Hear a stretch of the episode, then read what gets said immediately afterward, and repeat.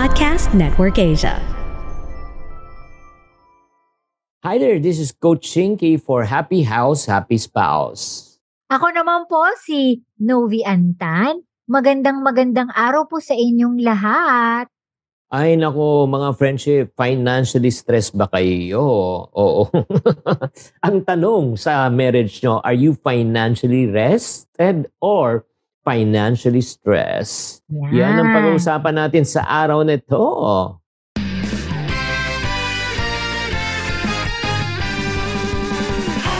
Welcome to Happy Spouse, Happy House Podcast. Ako po si Chinky Dan. Ako naman po si Coach Novi. Nandito po kami, building strong relationship, one family at a time. Dahil kami ay naniniwala, bawat pamilya may pag-asa.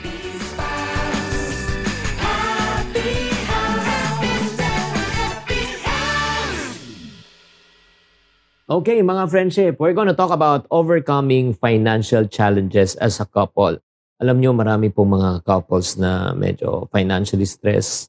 And then, itong financial stress na ito ang nagkukos ng tension, conflict, especially kung kapos ang income, lubog sa utang, diba? Or walang pinagkakakitaan. Pero alam nyo ba, itong alam nyo ba, good news, hindi nyo kailangan maging financially stressed kung alam nyo kung paano magkaroon ng financial rest. Ah, yan ang pag-uusapan natin. So, anong unang dapat nating gawin para maiwasan ng financial stress? Mahal? Yes, importante sa marriage ito ha. Number one na conflict actually na naging problema ng mga couples, communication. We need to communicate openly with each other. Yes, that is one of the best way for you to overcome any type of financial challenges if you communicate openly. Kasi when I say openly, may mga iba nagko-communicate pero via sign language lang. Sign language. Ano yun? Ang kulit oh. Hindi, parang ano, they, parang they discuss o sino magbabayad ng ganito sa ganyan pero wala naman Patingin-tingin talagang pa ano na lang, pa ano-ano lang. pakiramdaman na lang. Tapos, Pakiramdaman. Oh, no, hirap nun. Tapos at the end of the day, akala ko ikaw, akala ko ano, yun. And then, when you say communication also, it's being open and honest about your financial situations. Walang secret. O walang secret buying. Walang secret na debt. Di ba? Hmm. Yun yun eh. O, like for example, ano ba yung mga example, mahal? Sobrang dami. Pero siguro sa mga nakikinig sa ating mga bago pa lang, ano, nag-iisip pa Mm. lang kayo mag-asawa, communication should start from there na. And I still remember, I think nakwento rin namin ng konti dito, na single pa lang kami ni Chinky, we talk about money. And sometimes I know it's ano eh, it's very stressful, tabu, and hindi common sa mga pamilya na pag-usapan ng pera. First muna, ma-identify and recognize na kailangan natin pag-usapan ng pera. Kasi doon magsa-start yung tinatawag nating unti-unti yung rest. I think ah maging restful ang communication nyo sa pera kung ipapractice na natin makipag-usap sa isa't isa. Di ba, mahal? And from Mm-mm. then on, you talk about it. Pag mag-asawa na kayo, medyo easier kasi open na kayo sa umpisa pa lang. Di ba, mahal? Tama. Kaya nga very important no, na kailangan talaga mag-usap kayo. If you open uh, your communication, be honest with each other, the tendency, the tendency is for you to find solutions and avoid misunderstanding and conflicts. Kaya nga, one of my favorite verse when it comes to communication in the Bible is found on Proverbs 24, 3, 4. It says, By wisdom a house is built, and through understanding it is established. Kaya nga, yung understanding, how can you understand each other when you do communicate with, each other? Kaya nga, through knowledge, its rooms are filled with rare and beautiful treasures. Yes, buti Yes. na lang. Ang galing. So, yung sinasabi nga ni Chinky doon no, sa Proverbs 24, understanding. For you to understand, you have to communicate well, right? For example, creating expenses, budget, setting financial goals. Yun yung mga kailangan nyo i-practice. Maybe in a monthly basis or depende sa inyo kung anong gusto nyong uh, way to communicate it. There. Grabe, grabe, grabe talaga. Number two, ah, para ma, ano natin, overcome natin yung financial stress, ma-experience natin financial rest. Very practical, pero ang tanong, ginagawa nyo ba? Live below your means. And I'm sure some of you might say, alam na namin this. Yes. Ang tanong, hindi yung alam. Ang tanong, nanggagawa ba? ba? Yes. So, alam mo, when you say you live below your means, uh, ladies and gentlemen, there might be sacrifices that needs to be made or, di ba, or you need to make. Minsan nasanay talaga tayo sa ganitong klaseng lifestyle. Tapos Mhm. bigla na lang medyo nagkaroon tayo ng financial challenges. Yes. Eh, kailangan talagang mag-cut back. Like for Yes. example, di ba, like uh, yung pagkakain sa labas, babawasan mo, entertainment, o di ba, or probably, minsan ito, ah, itong reality, lalo na kung nawalan ka ng kita, nalugi ang negosyo, nawalan ka ng trabaho, kailangan mo lumipat ng bahay dahil hindi mo na kaya bayaran yung upa. Yes. Masakit yun, ha? Masakit yun. Totoo. Lalo na, no, we are also addressing this message. Yung mga lumaki sa pamilyang, alam mong meron, di ba? Tapos iba yung lifestyle pa nag-asawa. Tapos, nasana yung, yung mga matagal naging single, mahal. So, may certain lifestyle, no? Tapos, biglang nag-asawa, iba na rin yung lifestyle. So, kumbaga, you have to address that. Hindi, hindi ka na nag-iisa eh, di ba? Pag sobrang tagal, I still remember na may, may nagpa-counsel sa atin, sobrang medyo may edad na rin sila na nag-asawa sila. Eh, nasanayan niya na ganung mag-spend. No? Pero Mm, mm. nag-asawa siya, na-realize, oh no, no, V, paano ba to? Eh, ganito ako sanay. Well, you really have to adjust. And that is what it means to be married. Yes, mga friendship. And that's the reason why uh, you should look for areas, no? Na you should cut down. So to be more practical, uh, one Bible verse that reminds me about living below your means is this. The rich will rule over the poor and the borrower is a slave to the lender. Mm. Kasi on Proverbs 22.7 yan. Kasi ang nangyayari niyan, pagka you want to sustain yung lifestyle na gusto nyo, minsan mapipilitan kang gumamit ng credit card. Ayan. So, so yun. So magkakautang Grabe. And ngayon talagang uso na Gcash. Talagang lahat Gcash. Sinasangla na lahat ng Gcash. Hindi, mas, mas matindi yun, mahal, no? Hindi mo talaga nararamdaman. Eh, send mo ka naman na lang ng send. hindi mo pwede isang lunch. well, anyway, ito na yung pangatlo. Oh, financial rest or financial stress? How do you overcome financial challenges? Ito, very practical tip also. Genius na genius to pag ginawa nyo. Ang goal nyo, ito ah, pagka nagkaroon kayong financially challenge, is try to live only one couple's income. Ano ibig sabihin yan? Kung dalawa kayong kumikita, Mhm. ang diskarte niyan, dapat isang income lang ang gagamitin. That's Para, good. oo, di ba? Ah, yung isang income gagamitin nyo for daily expenses, tapos yung isang income pang save ng emergency fund, pang investment, pang build ng dreams. Di ba? So, ang kagandahan dito, uh, let's say, nagkaroon din kayo ng financial challenges, hindi kayo masyadong mag adjust Oo. Pero kung if ever naman, let's say talagang nangyari, dalawa kayong income, ina-max out nyo, bigla na lang nawalan ng isa, wala, kailangan nyo mag-adjust talaga. Di ba? Mag-adjust kayo na talagang, ah, isa lang talaga, eh wala ka naman choice. Pero yun nga, sinasabi ko nga, ah, bakit mo kailangang umabot sa ganun? Because prevention is better than cure. Yes. Ang ganda Diba? nito, mahala, nitong sample na to. Kasi it's preparing them for the battle ahead. Not yung kung nandun na yung battle, saka sila mag adjust di ba? Ang Oo, galing. Oo, oo, oo. Kasi mabilis ka namang kumurot eh, kung gusto mo eh. Di ba? Kurot. Kurot. Oo, 'di ba? Kukurot ka lang sa sa konti sa ano, kunyari sa fund mo na mayroon ka namang enjoyment fund.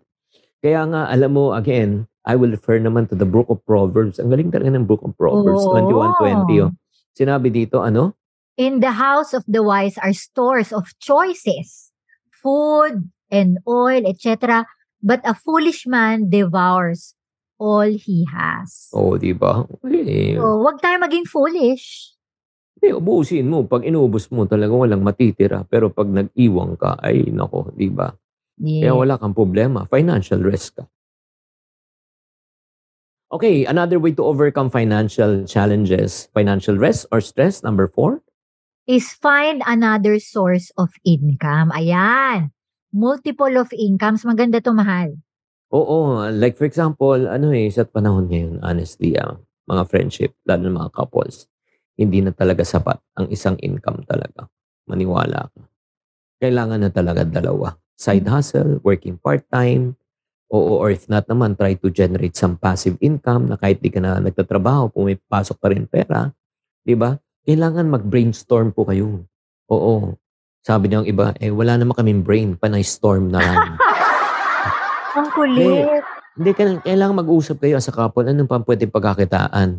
Uh, sample, ito sample. Like for example, yung may trabaho yung isa, yung isa naman, baka pwedeng mag-side hustle or mag-work ng part- part-time, di ba? Or another option, kung gusto mo. Kung meron kayong extra na room na malapit kayo sa campus, baka pwede nyo pa-rent sa mga students, di ba? Or if not naman, meron kayong mga unused na items na matagal na, pwede nyo ibenta, baratilyo. Di ba? In other words, maghanap kayo ng pamamaraan na paano madadagdagan ang inyong income. Di ba? Oo. Pivot nga, I'm sure natuto na tayo dapat sa pandemic, di ba mahal? Totoo, totoo. Di ba? Kasi kung may mangyari lang do sa isa na isang source of income mo, meron ka pang ibang source of income. Kaya nga ang Book of Proverbs 14.23, ang galing ng Book of Proverbs talaga. Sinabi, all hard work brings a profit, but mere talk leads only to poverty. May mga iba kasi panay nga, ngawa, eh, wala namang gawa. Yeah. So sad.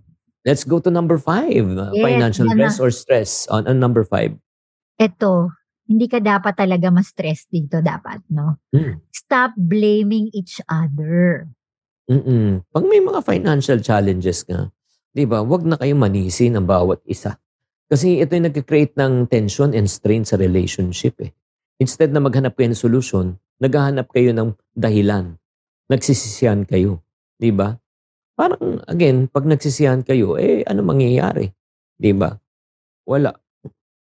Buti na lang, no, mahal, no, in our 20 plus years, no. Yes, 20 plus plus. Oo, hindi pa tayo nag, ano, sisisihan, no, by the Oo. grace of God. Which I want to remind everyone, if you haven't listened to our podcast, we talk about this, how to support your spouse pag nagkaroon Nawalan. ng crisis Oo. no? sa pamilya, especially financial crisis. So, sobrang im- importante talaga supporting one another, walking with one another in these times. Kumbaga, this is not ano, not the time to blame one another. It's just gonna waste your time. Walang solution. Mm. At saka ano eh, uh, dito ma maintindihan talaga yung tunay mo talaga mga kaibigan. Yeah, mga nagmamahal sa'yo. yun. 'Di ba on Proverbs Oo. 17:7 si- si 17 sinabi, a friend loves at all times and a brother is born for a time of adversity. You will really know who your true friends are and who are the people closest to you in times of what? Trials and challenges. Yes. Grabe, galing. Galing naman ang topic na ito. Yes. And then number, number six na tayo. Paano mo ma-experience kung financial rest or financial stress? Paano makakabawas? Anong gagawin, mahal? Ito, we need to have, to have the courage to ask for help. Seek financial counsel. Mm-mm. Di ba? Parang walang mawawala sa iyo eh kung nagtanong ka. Tama. Maghanap ka ng mga advisor, mga people you look up to na alam mo magagaling. Di ba? Tuwing ikaw ay nagkakaroon ng tinatawag ng mga financial challenges, di ba? Sino tawagan mo? Di ba? Ang kagandahan kasi nito, ah, ang mga money experts, no, or let's say mga financial advisors, pwede kang tulungan paano gumawa ng desisyon, gumawa ng budget, makapagplano, makawala sa utang, anong negosyo papasukan mo.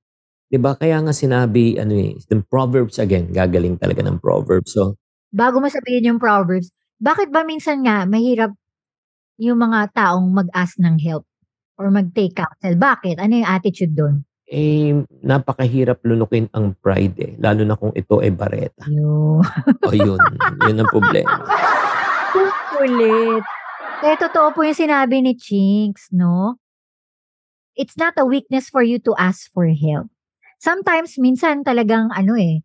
Kaya natutuwa ako kay Chinks, no? Ever since 23 years na po kami mag-asawa. Pero talagang, yan yung advocate niya to be able to help a lot of Filipinos or all Filipinos to be financially debt-free. So kung meron kayong issue dyan, di nyo maintindihan, buy some books, attend. Ako talaga, hindi lang dahil sa asawa ko si Chinkitan, ha?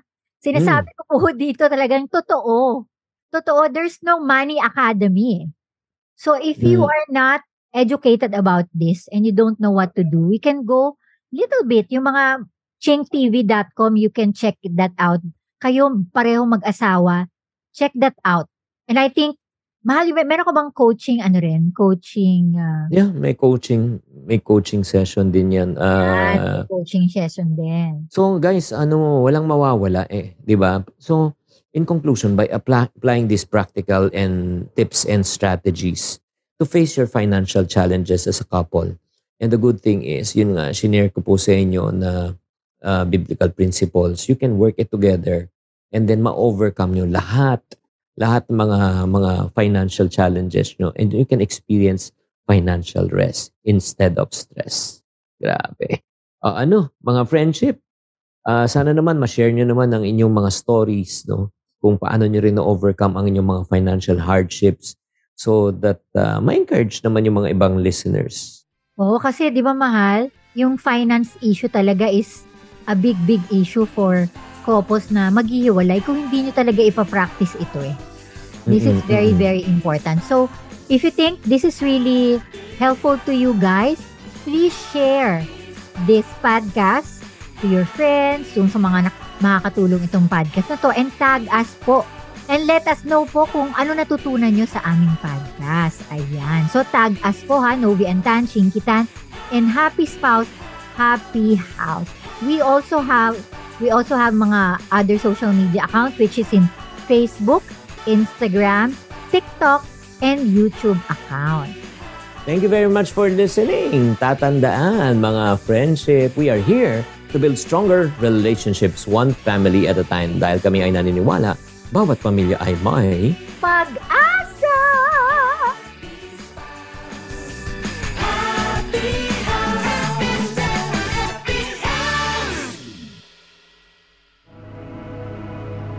The views and opinions expressed by the podcast creators, hosts, and guests do not necessarily reflect the official policy and position of Podcast Network Asia, the hosts of the program, or other programs of the network.